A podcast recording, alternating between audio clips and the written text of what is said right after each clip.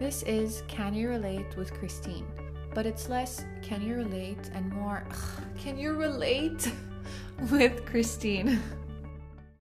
Welcome to attempt number 20 of recording today's podcast episode. Full disclosure, even the first ever episode that I recorded did not require this many attempts and do-overs. I don't know what it is about this episode. I even wrote all my notes down, all the different things that I wanted to discuss, which I haven't done in any of the previous episodes. And every time I would sit to record, nothing felt right. It felt like no matter how many times I would repeat the episode or how many notes I would write down, it just felt like I couldn't get the right words to convey the message properly. I didn't feel comfortable in my own skin, whatever I was wearing. I didn't like the way that I looked on camera. I didn't like the way I sounded. It was either too hot or too cold. Just it felt like nothing was working out. So after, I want to say 15 attempts or so yesterday, I decided to call it quits. Maybe yesterday just was not the day to record this episode. But the thing is, the moment I decided to take a step back, all of the self-doubt and self-sabotage started to come up in my mind. I started to notice the voice in my head say things like, can I really talk about this topic enough for it to have value to whoever is listening? Or am I going to be rambling too much just for the sake of filling space or filling time in the episode? But then again, if I were to script and write things down, would it sound too rigid if I were going to read off of a script or read through my notes or like going back and forth between my notes and between just like rambling on? How many topics could I likely come up with in order to keep this podcast going? It's just all of these doubts and thoughts kept coming up in my mind, and this is a classic form of self-sabotage. In the first episode, when I talked about one of the consequences of the fear of being seen is the sense of overwhelm as a way for the ego to just keep things as they are, to maintain the status quo. This is how it was very subtle. It's not like this big to-do list that I have to go through. That's why I felt the sense of overwhelm. It was a very subtle sort of is there any substance behind what you're saying? Is there any value? Realistically, how many different things could you talk about? It was a very subtle kind of self-doubt in the ego's attempt to maintain the status quo, which is just not pursuing this project, not putting myself out there, not getting outside of my comfort zone. This is why we are on take 20 right now. So this is just something that I wanted to, it's a lengthy intro and it's not even related to the topic of today's podcast, but this is something that I wanted to share because I feel like every time you find yourself wanting to start something new, you think that the most challenging part is taking that first step. And then after you've taken that first step, it's like, oh, okay, whew, I got over the hard part and everything else is supposed to be easy. But no, it's like, it's not that it's not easy or it doesn't get easier with time and with practice, but it's just a different form of overcoming this one particular challenge. You just have to overcome it on different days, different variations. It may look differently from one day to the other. It may weigh differently from one day to the other, but it will always be there. And the more you're able to practice through it, the easier the weight of it will become. Welcome back to Can You Relate with an extremely long intro this episode. The topic of today's episode is meditation. I know, completely different than the intro. You would think that I was going to talk about self-sabotage and self-doubt, but no, meditation is what I feel like talking about today. I can't meditate. I have too many thoughts. How many times have you personally used that excuse? Or how many times have you heard other people use that excuse on the topic of meditation? I used that excuse for so long. I used to think that I was doing something wrong every time I would sit down to meditate, and I would have like the floodgates would open and I would have so many thoughts and emotions come up. I would actually end up coming out of the meditation feeling a lot worse than I did when I sat down to meditate. And to me, it just felt like meditation was doing more harm than good. So as much as I wanted to cultivate this habit that I knew was good for me, and I was seeing so many other people talking about their meditation experience, I thought that I was doing something wrong. Like, why can't I do this if so many people can? And that was a hard pill to swallow. But eventually I decided to accept it, and I thought to myself, you know what, maybe I'm just not the type of person that can meditate. No, that's not true. So the reason I'm telling you why it was how it started, because my journey with meditation went from I can't meditate because I can't sit still without any thoughts coming up to right now I have a daily practice where I practice 30 minutes in the morning, 30 minutes in the afternoon. This is what it looks like on an ideal day. Mind you, it's not set in stone. It changes from one day to the next, and I adapt my practice depending on circumstances and seasons of life, which is something that I'm going to get into. But how did I go and, oh, I'm a meditation instructor, by the way. So how did I go from I cannot sit down long enough to meditate to meditating twice a day and becoming a meditation instructor? When the pandemic hit and we were moving in and out of lockdowns, I joined a meditation group. We were recycling through the 21-day meditation challenges that Deepak Chopra was offering in collaboration with Oprah. And what was so nice about this group is we were holding ourselves accountable. So every time you would do day 1 or day 2 or day 3 or whatever, you just send it on the group. Even if you felt discouraged and you didn't feel like you were able to sit down and meditate, just seeing that other people were doing it, it felt very encouraging to be like, you know what? Fine, let me do it. It's just 10 minutes. And the thing is that those meditations, they were, I think, on average, they were like 15 minutes. Max 20 minutes. And what's so nice is that there was a lengthy intro and there was a short outro, so effectively you were really meditating by yourself in silence for 5 to 7 minutes. It's not like you were spending a lot of time sitting in stillness. So that it was like a baby step into meditation, and that was a very good place to start. Doing those 21-day meditation challenges really cemented meditation as a daily ritual. Now it's a big part of what grounds me and what settles me and what makes me feel calm and collected and just stable. And this all started with, like I said, the 21-day meditation challenges. I would meditate for 10-15 minutes in the morning. Some days I would meditate twice a day just if I felt really overwhelmed and really anxious. But essentially the goal was to make sure that once a day was a non-negotiable. It became natural. It became something that I didn't even have to think about, or I didn't even have to carve time out for. It was just part of my daily routine. And then once I was comfortable with 15 minutes, I increased it to 20. Once I was okay with 20, I would go up to 25. Once I was okay with 25, I would go up to 30. So it took me a while to be able to find myself comfortable with sitting down for 30 minutes in the morning and meditating. But again, once this became something that was a natural part of my morning routine, I didn't have to think twice about it. It didn't take a lot of effort. It was just like brushing my teeth. It was mindless. Then I wanted to introduce a second meditation, one in the afternoon. So the morning meditation would be to kind of ground myself before I start the day, and the afternoon meditation, the intention would be to kind of bookend, I think that's the word, would be kind of to bookend the day and start to wind down from the day and prepare myself for the end of the day. At first, the afternoon meditations, mornings were always 30 while I was trying to balance it out. And the afternoons, I would start with 5 minutes, after a while 10, 15, 20, up until the point where 30 minutes felt comfortable. And I got to a point, my regular daily meditation practice was 30 minutes in the morning, 30 minutes in the afternoon, non-negotiable, and everything would be scheduled around this time. So if I had plans in the afternoon, I would make sure that they would be after the time mark where I would sit down and meditate. And it felt so good. I felt very grounded. I felt very settled. But to be completely honest, some days were more realistic to manage than others. Other days, for example, if I slept in, if I woke up late, if I had a lot on my plate, I wouldn't meditate for 30 minutes in the morning. I would sit down maybe for 10-15 minutes, whatever felt acceptable. As long as I was able to carve out time to meditate, it didn't matter how long the meditation was, I just made sure that I sat down and meditate. Some days, both morning, afternoon were 30 minutes. Some days I would only meditate in the morning if I felt like it was going to be too much of a rush for me to do so in the afternoon as well. So the more you try to force something, the less natural it's going to feel as part of your routine, and it's going to suck the passion and the joy out of it, which is why the minimum that I would give myself is one meditation a day. It could be 5 minutes, 10 minutes. If I'm comfortable, 30 minutes. If I have a really flexible day, I'd meditate 30 minutes twice a day. But the thing is, There's always a margin for flexibility, for adapting, given the different circumstances, the seasons in life, the workload, even sometimes mental capacity.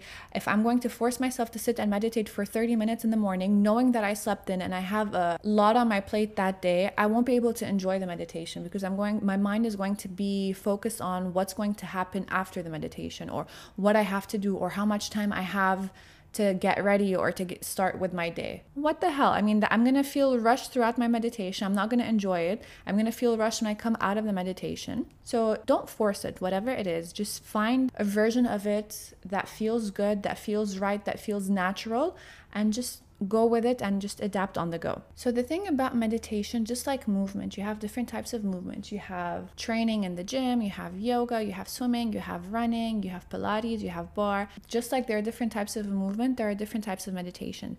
You have walking meditation, you have visualization meditation, you have an intention meditation where you focus on a specific affirmation or intention, you keep repeating that.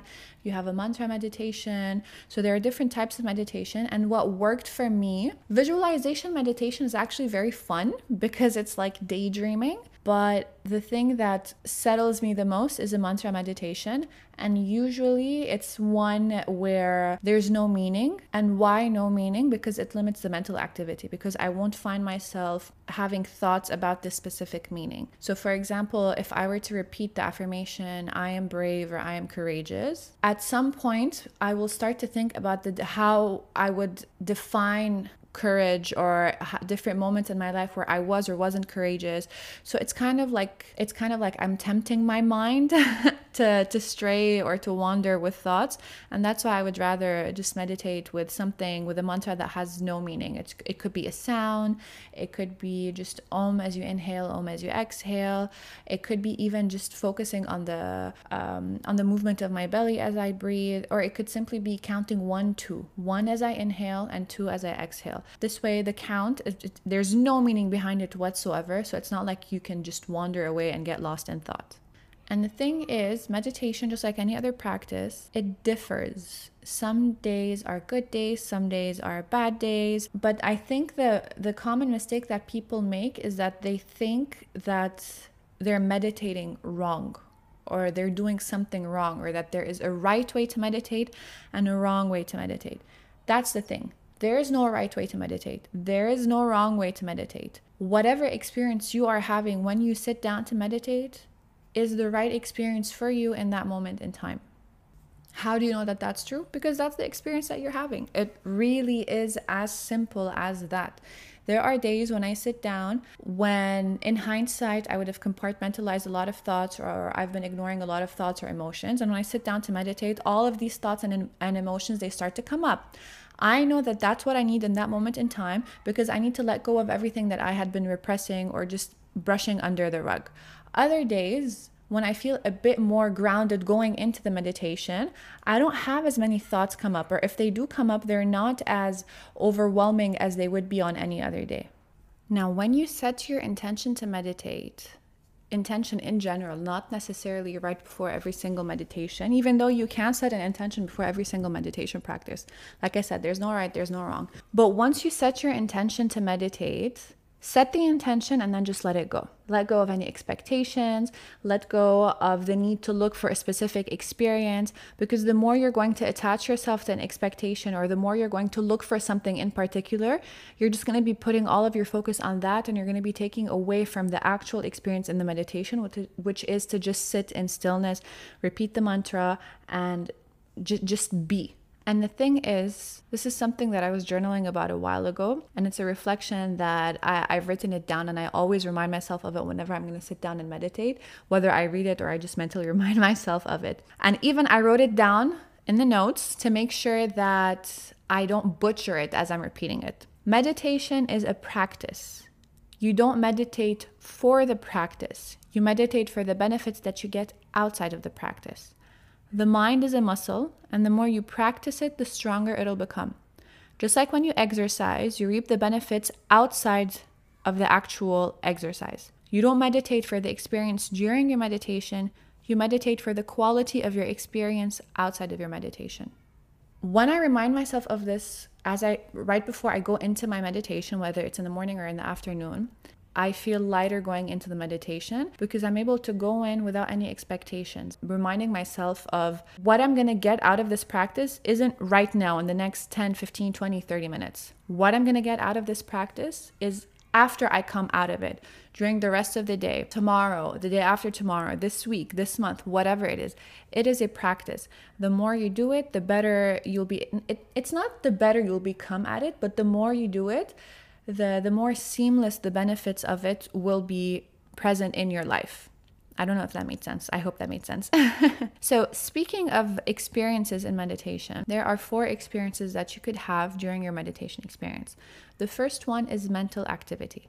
Now, mental activity, whenever you sit down to meditate, you may notice thoughts, emotions, even physical sensations like tingling or your body twitching or swaying back and forth. Anything that comes up to you within the first few moments of sitting in absolute stillness is just your mind and body's way of releasing stress. Anything that comes up within those first few moments of stillness is just your mind and body's way of shifting away from doing and coming back to being. We are human beings at the end of the day.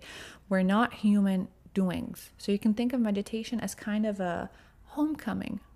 So mental activity, whether you're thinking, this song reminds me of that one time I was out with that person, and then it's just, we were having Italian food. Oh, that pasta was so good. Oh my God, I want to go to Italy. I've never been there. It's on my bucket list.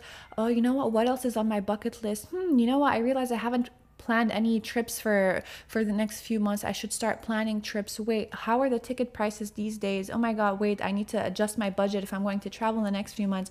So it's very, very simple to go from one single thought to like a whole narrative in your mind. That's why you come back to repeating a mantra, which is the second experience during a meditation. Repeating a mantra. I'm talking about mantra meditation. I'm not talking about visualization meditation or walking or whatever. I'm talking strictly about a mantra meditation. So when you repeat the mantra, it's kind of like, imagine the pendulum swinging back and forth. It's a dance, right? So it's a dance between, it's a very subtle, very gentle back and forth between the thoughts and the mental activity and between the repetition of the mantra. So your mind will wander. It's impossible not to have any mental activity or any thoughts. If you have no thoughts, you're dead. So I mean, let's be realistic. You're going to sit down in stillness. You're going to sit down to meditate. Expect thoughts, okay? So it's this gentle back and forth between the thoughts and repeating the mantra. Whenever you find that your mind has wandered away from the mantra, it's fine. Don't be mean to yourself. Don't bully yourself. Don't judge yourself. Don't be too critical. Just gently come back to it, because a few moments later, it's going to wander again. So it's this, like I said, it's this gentle back and forth. So the first experience in meditation is mental activity. Second is repeating the mantra. And the third is falling asleep. If you fall asleep while you're meditating, that's why it's best to meditate while you're sitting upright. This way you're not tempting yourself to fall asleep. But if you find that you're falling asleep often while you're meditating, it means that your body is not getting enough restful sleep, which means that there's something in your lifestyle that needs to change. And the fourth experience is what is called slipping into the gap. So this is when you're not repeating your mantra, but you're not asleep. It's kind of like you zoned out. You don't know exactly where you were. This is the gap. This is the space in between the thoughts. And how do we know that there is space between the thoughts? Because if there weren't, all thoughts would be overlapping. So there is a gap between thoughts. It's very, very small, but the more you meditate, the more you're able to widen this gap. So, and you can't have more than one thought at a time. You can go from one thought to the next pretty quickly, but they don't overlap. So this gap, this space between the thoughts, is the field of pure consciousness, of pure existence, pure being. It's the field of infinite possibilities. It's kind of like when you jump into the pool and then you come out of the pool and you're covered in little droplets of water. This is what it's like when you come out of the gap. So after a while, these droplets are going to dry back up, and then you go back into the water, come back, more droplets. So this is an example that I heard someone use about what it's like when you meditate and you go into the field. Sometimes you might notice like it feels really obvious that you slipped into the gap. Sometimes it might be very subtle. Sometimes you might not even slip into the gap, but slipping into the gap is the fourth experience that you could have in a meditation. So the thing is, it's not like you're going to sit down and meditate and you get to pick and choose which one of these four experiences you're going to have. No. That is not how it works.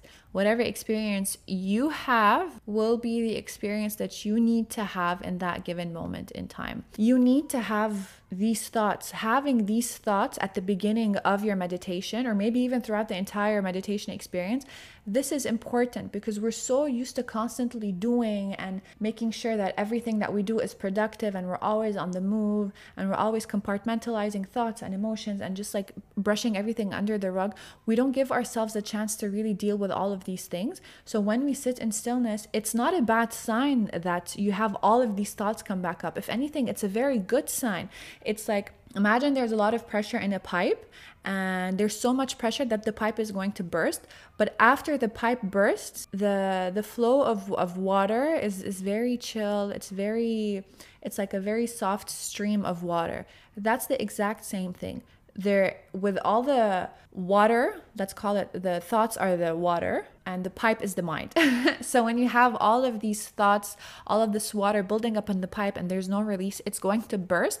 But after this initial burst, everything will be like a steady stream of water, steady stream of thoughts. So if you want to start meditating, one thing that worked for me is, before I would meditate, I would sit for 10 minutes in absolute silence. I would sit on my balcony, I would sit in my room, I just look out into nature, look out into the buildings, whatever. I would just sit and give these thoughts the opportunity to come up to the surface. I would daydream, whatever I needed to do. I would just give 10 minutes to like dedicate it to mental activity. Then when I feel like it's more of a steady stream rather than like a bursting pipe, then I would sit down and meditate. And there are a lot of options on YouTube, on Spotify, if you want to start and meditate. But the easiest thing is just put a timer. Literally, just put 5 minutes. Even if the 5 minutes, it's going to be filled with thoughts, let it be filled with thoughts. 5 minutes. Once these 5 minutes start to feel very natural, you can increase it to 10. Once that feels very natural, you can increase it to 15. If 15 minutes is all you can dedicate comfortably without rushing, then do it. Your meditation does not have to look like mine. It does not have to look like anyone else's. Your meditation needs to look like something that feels comfortable and manageable and sustainable for you. As I wrap up, no two meditation experiences will ever be the same. But in a way, that's what makes it exciting. Not knowing what to expect, except a kind of homecoming. Except knowing that whatever your experience is going to be like in the moment, the true benefits of it are outside of the practice. As you can tell, I feel very strongly about meditation. It's a personality trait at this point. If I go a few days without meditating at least once a day, I just feel off center. If you've been wanting to start your meditation journey, if you've been wanting to cultivate a meditation practice, maybe now is the time. Thanks for listening. See you next time.